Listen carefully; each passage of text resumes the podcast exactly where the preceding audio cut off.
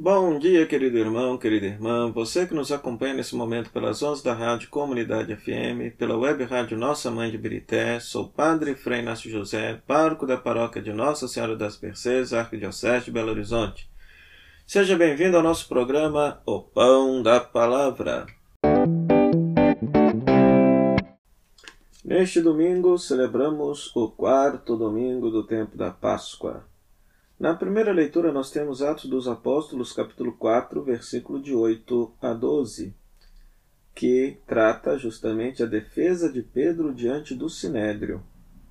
Nós vemos Pedro e João sendo processados por terem causado tumulto ao curar o aleijado da Porta Formosa. A questão é: em nome de quem? A resposta de Pedro é mais um testemunho da obra de Deus em Jesus Cristo no nome de Jesus que vós crucificastes e que Deus ressuscitou. Então é interessante notar que o Evangelho, ou seja, Atos dos Apóstolos, melhor dizendo, vai mostrando esta coragem da comunidade cristã em testemunhar Jesus ressuscitado, mesmo que isso lhes custe perseguição, processos judiciais ou martírio, enfim. Afinal de contas, eles são chamados a testemunhar, e a palavra testemunhar significa literalmente martírio. Martírio.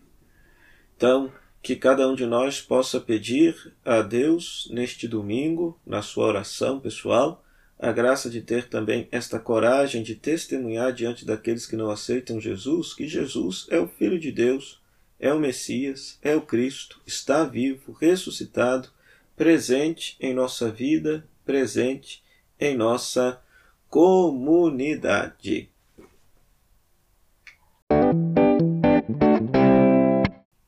A segunda leitura deste dia é a primeira carta de João, capítulo 3, versículo de 1 a 2.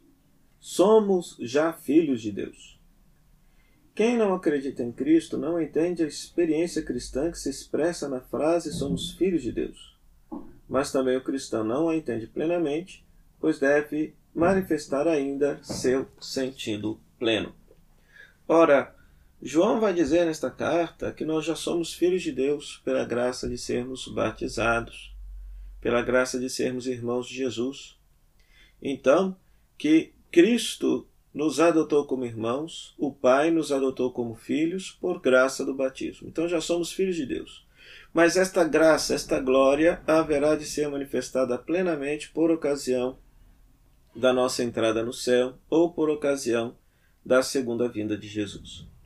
O que, que significa ser filho de Deus? Significa que nós, desde já, pela graça do batismo, participamos da vida de Deus. É interessante que o Evangelho de João, por várias vezes, é posto na boca de Jesus a seguinte frase: Todo aquele que vive e crê em mim tem a vida eterna. Aquele que crê em Jesus tem a vida eterna. O verbo não está conjugado na voz futura, mas o verbo está conjugado na voz presente, no tempo presente. Em outras palavras, quem crê em Jesus tem desde já a vida eterna, a vida de Deus, a vida de amizade e comunhão com Deus aqui na história e depois esta vida se tornará plenificada após a nossa história quando entrarmos na eternidade de Deus. Então, esta é a graça que Deus nos concedeu pelo batismo, pois nos inseriu em Cristo, que é o seu Filho unigênito. Então, no Filho, nós somos filhos. E esta glória de sermos filhos de Deus haverá de ser plenamente manifestada quando Jesus gloriosamente se manifestar em nossa vida pessoal ou na nossa vida universal.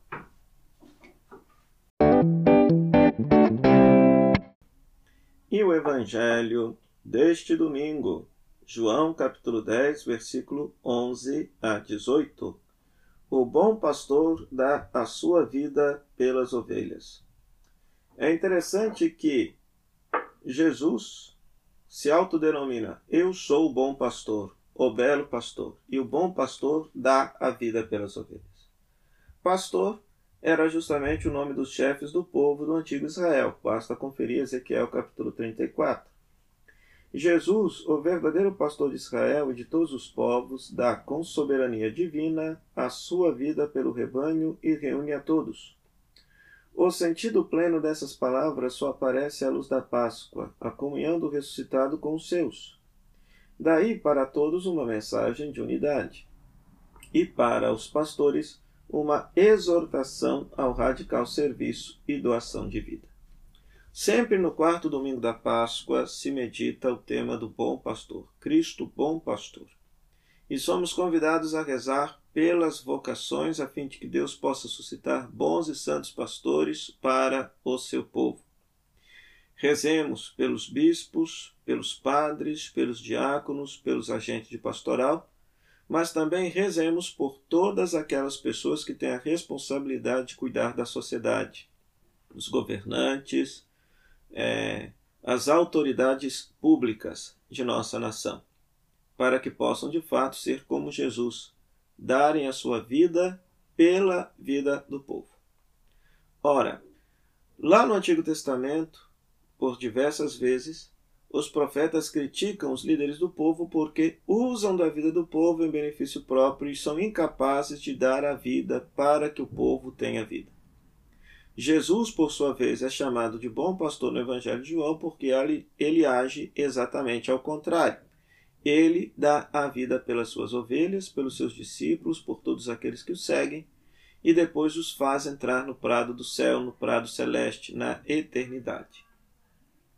Por isso, Jesus é o exemplo daquele que verdadeiramente cuida, ama e é referência para todos aqueles que são agentes de pastoral.